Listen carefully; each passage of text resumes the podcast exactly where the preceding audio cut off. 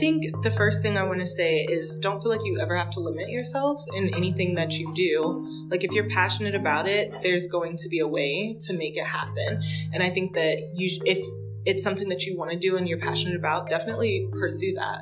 And I think in terms of like how did I choose which groups to kind of target and focus on, I mean, I I picked groups that I could relate to. So I'm a black queer woman and I was like, okay, cool. Like let me like I know that I struggled with potentially like getting to college in the first place. My parents didn't know how to apply to college. They didn't, you know, know how to help me in that realm. So, you know, how can I reach back to students? Mississippi has one of the highest black populations in the entire country. So, I mean, that was an easy community to reach and I was always, you know, there. And then, you know, it became I work in the community very frequently. So like what do people need and what skills do I have to address that need? What resources do I have to address that need? So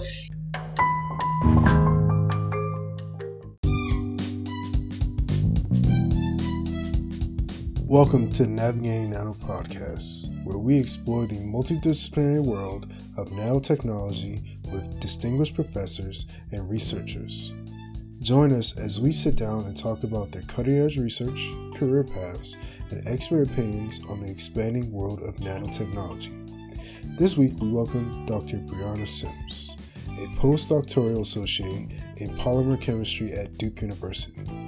She sits down with us, the Materials Research Society at the Joint School of Nanoscience and Nanoengineering, to talk about giving back to your community not limiting yourself as a researcher. And she reminds us that if there is a will, there is a way. Please join us as we navigate Nano.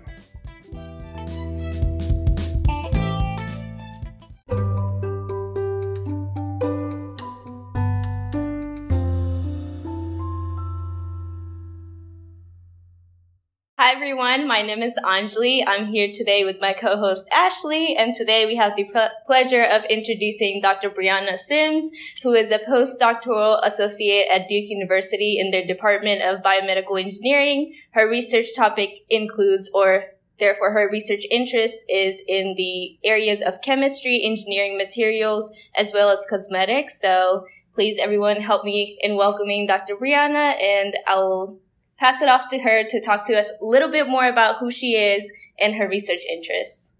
Yeah. Um, so hi everyone. Thank you so much for having me, first of all. Um, yeah, so my research interests lie in chemistry. I'm trained as a polymer chemist. Um, I got my PhD at the University of Mississippi and now I'm doing engineering. So complete hard pivot into some biomedical engineering work, um, where I design these lipid based scaffolds or lipid based biomaterials for therapeutic delivery and tissue regeneration and things like that. Um, and so I'm interested in cosmetics in the sense of like designing biomaterials for cosmetic applications um, in the medical field. So I'm really interested in treating like burn wounds, for example, um, and helping like with decreasing scarring and things of that nature. I'm interested in like helping with um, hair regeneration um, for like folks with alopecia and things like that. So cosmetic in nature, but definitely still biomedical based. Awesome. So a little bit about well, piggybacking off of that. So what was your inspiration that really got you into chemistry? So I know from the seminar earlier today you had like a background in biochem and now you're over a little bit more into engineering a little bit. But what was the thing? What was that spark that got you into chemistry to begin with? Oh my gosh. Yeah, no, that's a phenomenal question. Um, I think that for biochemistry specifically, I was really interested. Um, I was at Xavier University of Louisiana, and I had someone tell me about um, basically like what perms or relaxers do to your hair, and I was mm-hmm. like sold. I was like, yes, this is exactly what I came to college for, and I felt like that was such a cool cool opportunity. Then I went to graduate school and was like, I want to do biochem, and mm-hmm. I met with the few biochem professors that were there and they're like, sorry, I'm not taking grad students. And I was like, okay. And so, right, it was. And so then I met Dr. Watkins and, um, she was like, yeah, I do biomaterials. Like, I think you'd be a great fit. And I was like, I don't know, it's a little too much chemistry. You know, OChem was real terrifying when Oh, I was yeah. an undergrad. I was like, are you sure?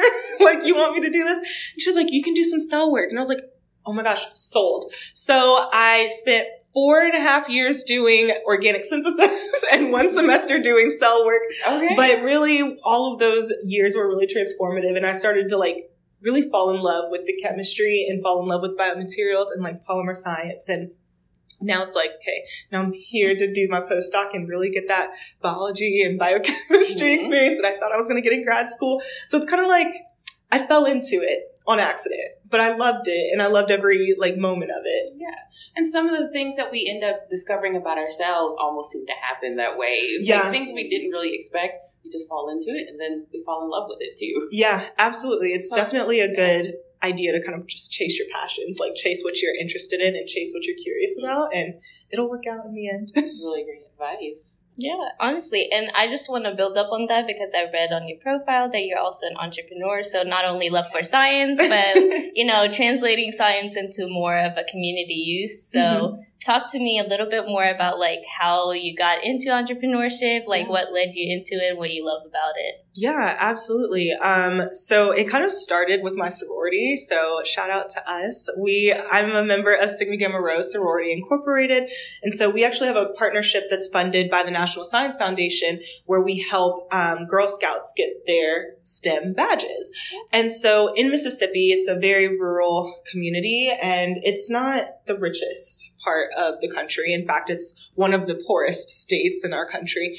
Um, and so getting those girls together and getting them the resources that they need in order to even get their STEM badges was always a challenge. So I started with my sorority and the chapters that were there, actually designing and developing activities and experiments for those girls to be able to get their STEM badges and make sure we checked off all the boxes because Girl Scouts of America is real serious about hitting all the mm-hmm. points. And so from there, I had parents and they were like, oh, well, do you like do this regularly? Like, could you do this for like my student? And I was just like, oh, interesting. So then I hmm. started doing it, um, like putting together these activity kits and then shipping them out and doing like learning lectures or little, little learning modules and things like that with students. And it was a lot of fun. And then the pandemic hit and the world shut down and parents were forced to teach their kids and they were like, please, literally anything to help. And so the September after um, September 2020 is when my business was really born. Um, I launched my website. I started designing these activity kits, um, and so the the company itself is called STEM Ed by Bree or STEM Education or STEMmed by Bree. I don't know, however you want to pronounce it, but the focus is STEM education. And so every month I design and develop a new activity kit and like mail it to kids all over the country, and we come together on a virtual platform and we like do all the activities and all of the experiments in there and we have a great time. It's a lot of fun. Kids are something else. They are probably they're truly the scientists of the future. Yeah, and I find it really inspirational how you took something like the pandemic and made it into a positive thing that you can carry on, especially like in teaching, because I know that's what you're passionate about. Mhm. So just taking that on as you teach not only younger kids, but kids like us who are undergrads and grads. Yeah, no, absolutely. I feel like we're always, or hopefully, as long as you're in academia or in any science field, like we should be learning. I really think that that's so important to always be teachable. I feel like, you know, we look at people who have their PhDs as like the expert of whatever, and I'll be real quick to tell you, like, sorry, I don't know it. I don't know this. I don't know everything, and I don't pretend to. So I think being able to always be a learner, to continuously be a learner all throughout your life is so important and makes like all of this fun. So yeah.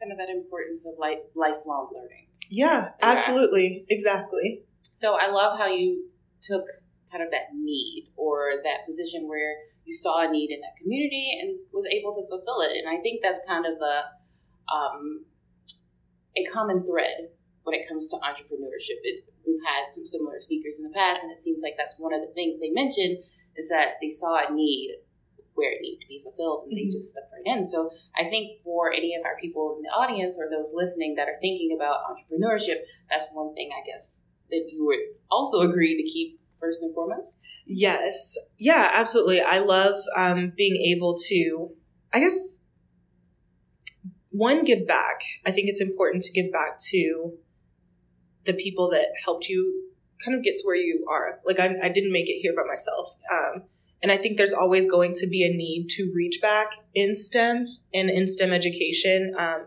my parents didn't go to college right away. Um, in fact, they didn't go to college until I went to college. So, um, I mean, just being able to reach back to the community, I think, and always like addressing those needs or those disparities is really important. But especially in this field, I think there's so many people that don't have access or need access. And if we have the tools or the resources to do it, I think just as people as a whole, it makes sense to help those that need it or to provide the resources if you have them. So, agreed. And so it seems like you have a lot of things on your plate between being a postdoc, being an entrepreneur, a business owner. So, how do you juggle all of those different things, and what do you kind of do to take a step back and relax? Oh my gosh! Yeah. So, I got this piece of advice, I think, from some podcast, and I wish I could remember it. Actually, I think it was Before Breakfast, is what it's called. It's like three minute long, like little hmm. podcast that you're supposed to be able to listen to within three minutes before your breakfast. So I remember them saying, life is about juggling. You're always juggling a whole bunch of balls around. The important thing is to know which balls are plastic and which ones are made of glass.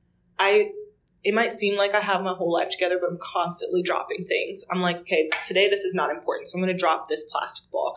Today this ball is glass, and tomorrow it might be plastic, and that's okay too. So learning how to juggle those things. But even beyond that, it's like, I really, I time block a lot. So I'm like, okay, I'm here with y'all right now, and I'm like, okay, this is all I'm focusing on. It doesn't matter if you know, my office is on fire. oh, it is what it is. That will sort itself out and I will deal with that when the time comes to deal with it. But right now, in this moment, this is what I'm doing and this is what I'm focusing on. So if I'm in the lab and I'm like, okay, I'm going to do this experiment. And if, you know, something else comes up, it can wait.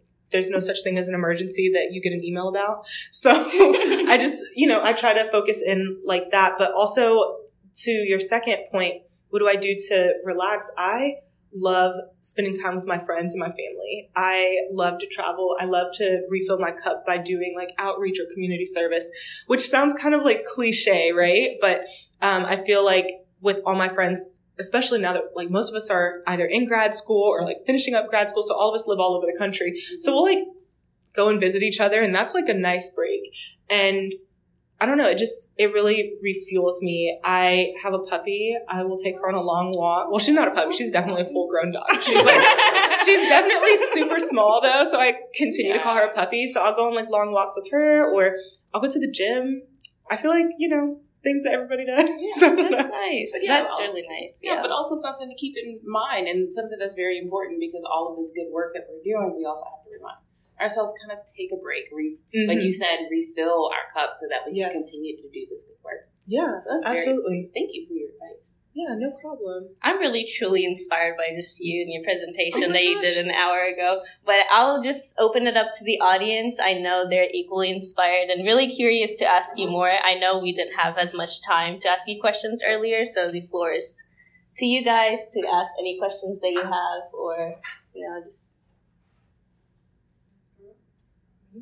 Well, I love your presentation. I thought it was great. Um, it Thank was you. so engaging, and the, the setup. I mean, it was very informative. It was great. Um, I am applied biologist by trade, so I'm kind of breaking into kind of like similar, I guess, what you did. You were going biochemistry and ended up going engineering. I biology ended up in engineering. so that's been it's been fun. I I'm enjoying it, but um, I definitely would love to pick your brain a little bit more about polymers. Um, there's a portion of my project that I'm interested in maybe uh, peptide, poly, poly um, polypeptide bonds, um, mm-hmm. and attaching them to like a surface. Like, yeah. Uh, lipid bilayer surface. Um, so that was probably one question. Um, was just, do you think that like, for example, like elastin-like polypeptides, which is more of like a my, my I guess microbial bacteria derived polypeptide, uh, would, have you seen any benefits of that as far as like stimulus responsiveness as opposed to maybe a synthetic uh, like nanoparticle. Mm. So I think that I guess the way that I want to answer your question is that I I think that one of the coolest things that we can do as like engineers is take a couple hundred pages from nature. Mm-hmm. Like nature got it all the way right. and we're still here today. So I think that if we take advantage of things that are already made in nature, so like these polypeptides, for example, and engineer them or modify them to be more useful to us than they already are, I think that's a really unique way that we can go. Um, but I do see the the benefit to using these synthetic polymeric materials. So you can really fine tune a synthetic polymer to exactly what you want it to be, down to like how many repeat units it has, for example. And so I think that that's like the beautiful thing about like the work that, that I do is like being able to bridge the, the gap between the two. You can take a synthetic polymer and modify it with something that your body can easily recognize if you're thinking of like a bioengineering standpoint, right? You can add these peptides to like these synthetic polymers and just make them more biocompatible or I guess just I don't know, you can you can really like tease out some cool molecular architectures by combining the forces. So I don't think there's one that's better than the other. I think they both play a role that's important. Okay, awesome. That, that's that's great and that's very helpful because I'm as I said very new to that kind of whole sphere. Um, and then additionally, I know you were talking about kind of being able to um, like form micelles and uh, to load certain, you know, either therapeutics or kind of whatever you want in those um, formations. Uh, are, are you guys using more of just a kind of self-assembling structural component, or is there some kind of stimulus? Yeah, so for the nanocarriers that I talked about today, it is strictly through the self-assembly of the, of the nanomaterials. Um, but with our hydrogel microparticles, we do chemically link peptides and things like that to the surface.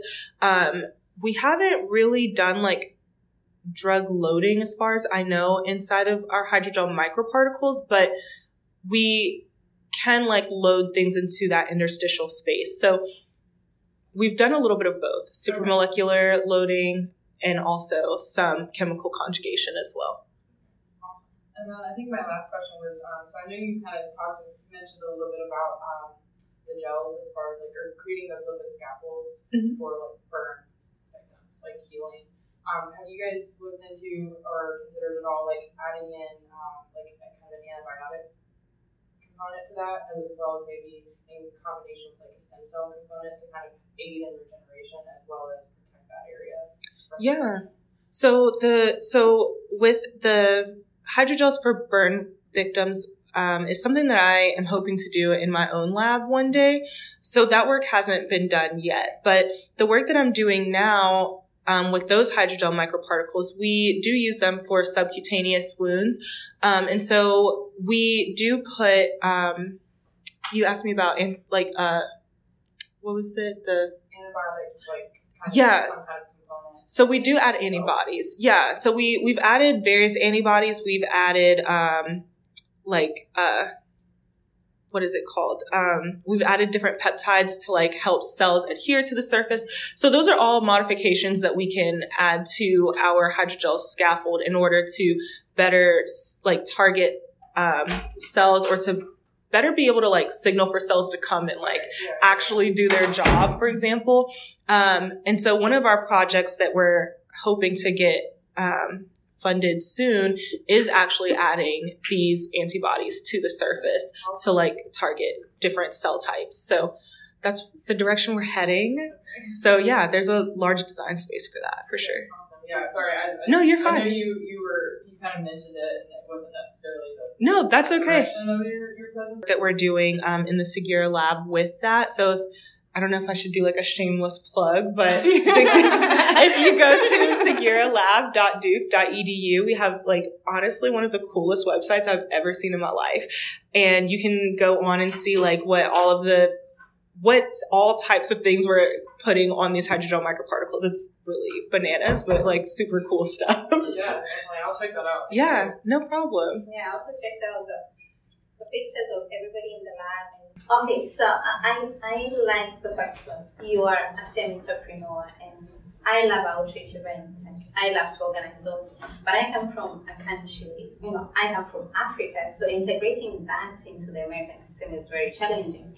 So for somebody like me, I, I have to segregate like a certain population of people, mm-hmm. like probably go for the minority and you know African population and see how I can bridge the gap and engage them in STEM programs. So, for you, how do you get to select your groups that you actually do the outreach events for STEM? Yeah, that's a really great question. Um, I think the first thing I want to say is don't feel like you ever have to limit yourself in anything that you do. Like if you're passionate about it, there's going to be a way to make it happen. And I think that you if it's something that you want to do and you're passionate about, definitely pursue that.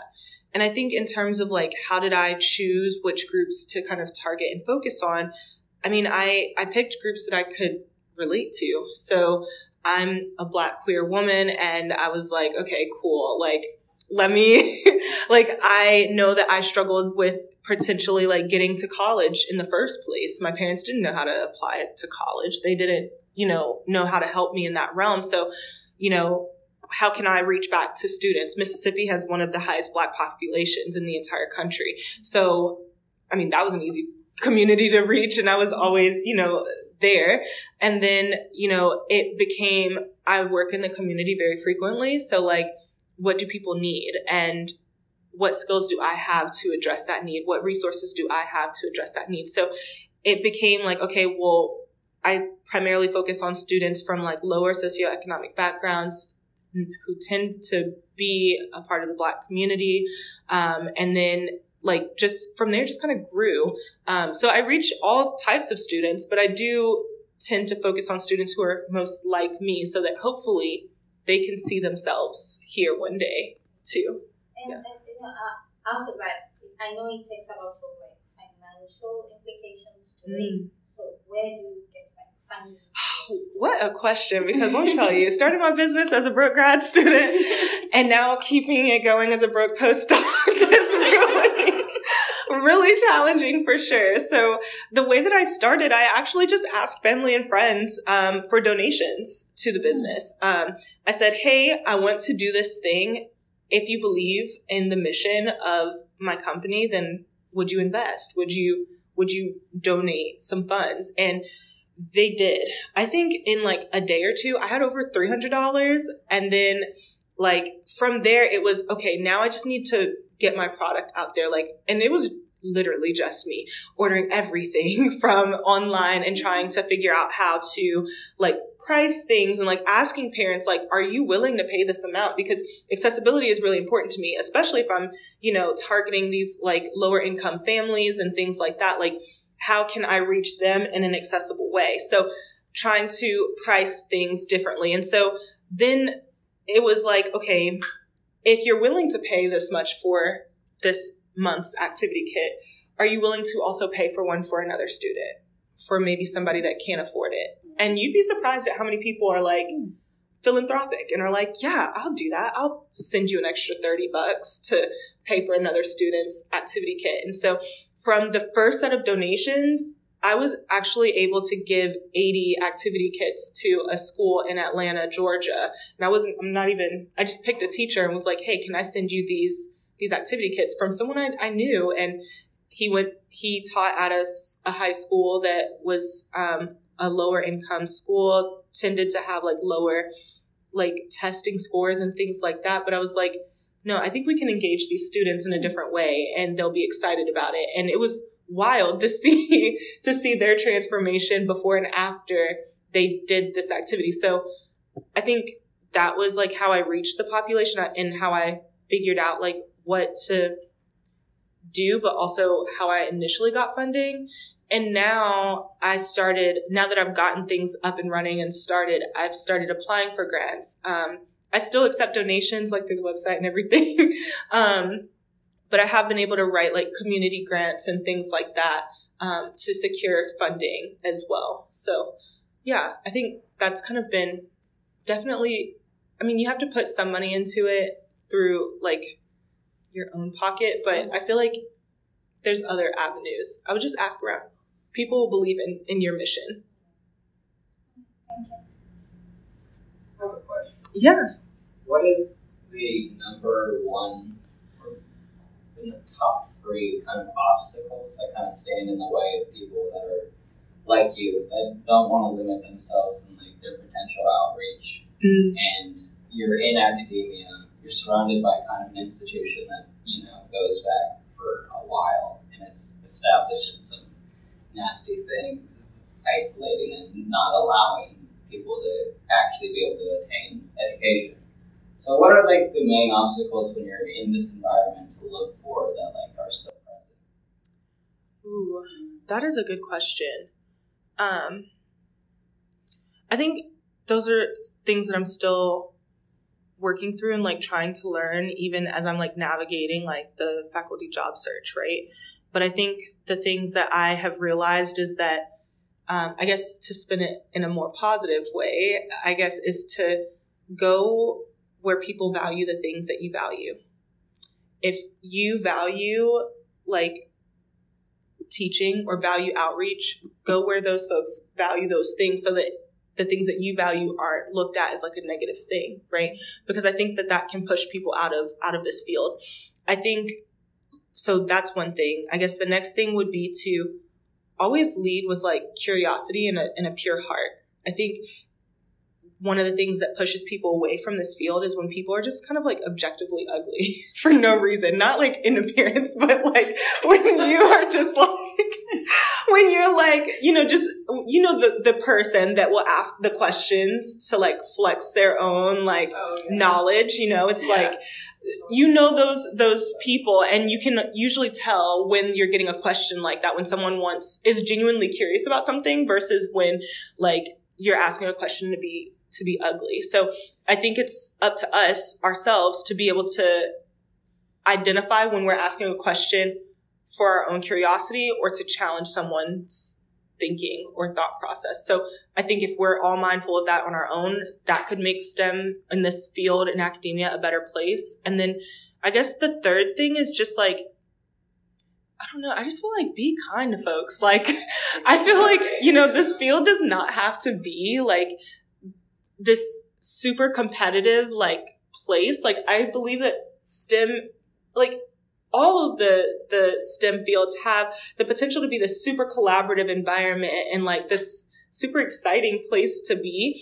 It doesn't have to be a competition or a race to the finish every single time. Like if one person wins and gets there, like we all do. And I think that that's so important to kind of keep in mind. So those would be like my top three obstacles, but like how we can address them better too. It's simple, you know. Um, you just finished your PhD, got into your postdoc, and now you're looking for faculty. Do you ever get curious of how it would be to translate the research that you do into the industry? Or even have you know that experience of working in the industry? Um, okay, wait, can you rephrase uh, or restate your question? I think I missed a part of it. So, you've not had a chance of really translating the uh, into industry. Yeah. So do you ever have like a curious mind about working in the industry besides being? Yeah, um, I actually fought tooth and nail about going into academia. I did not want to go into academia when I started. I was like, I'm going to industry.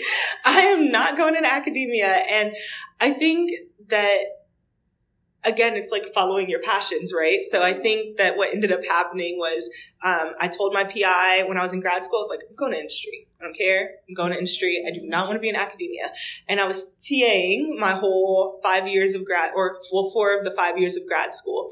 And every week I would go to her office and I'm like, gosh, these students, they just didn't get it this week. and so next week, this is how I'm going to explain it so that they get it because I want them to get it. And she would just like sit there and she's like, okay, Briana, all right. And so then like the next week, I'm like, okay, so more got it, but like some of them still didn't get it. So let me show you how I'm going to explain it next week. And she's like, okay.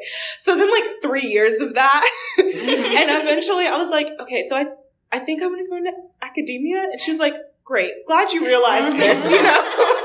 I'm glad you know. And she was like, because literally no other students come to my office complaining about other students not understanding what they're teaching. And she was like, you're the only one that does this. And you come in here every week wanting to re-explain something to me. And she's like, I know these things, but you like re-explain it for your, for yourself to be able to yeah. re-explain it better to other people. And she's like, so I just needed you to, to get it. And so I actually, um, went to the NOBCChE conference. It was the conference that I met Dr. Waddell at, actually. And every person I met, I was like, okay, yeah, so I think I'm going to go into industry. And they're like, you should not. And I was like, why? I even interviewed with a couple of industry um, companies and even on my interviews, they were like, you know, you would be really great in academia. You explain things so well. And I was like, mm-hmm. okay. Mm-hmm. And then when Dr. Jackson, the one of the founders of NOBCChE, um, he told me he himself, him and his wife both told me I should go into academia. I was like, okay, maybe I should like listen, you know? And then I ended up pulling all my applications from the industry positions and was like, I'll just go into academia. Like, I really love it. I think it'll be fun. I would get paid a lot more in industry, but I think to like help empower like this next generation of, of science scholars, like I'll take a pay cut. That's, yeah. I just want to thank you for your presentation. Yeah, no problem. Thanks for having me. Yeah, I just want to ask about your lab. Like, do you use some Mm. So the short answer is no, but we do use um, like confocal microscopy. We use um, uh, scanning electron microscopy, and we use TEM. Um, those are really the the standards that we use primarily in our lab. Um, but I do think that we could do some different types of imaging um, and different types of microscopy for sure. Yeah, I think there's still there's still room to grow in our in our lab.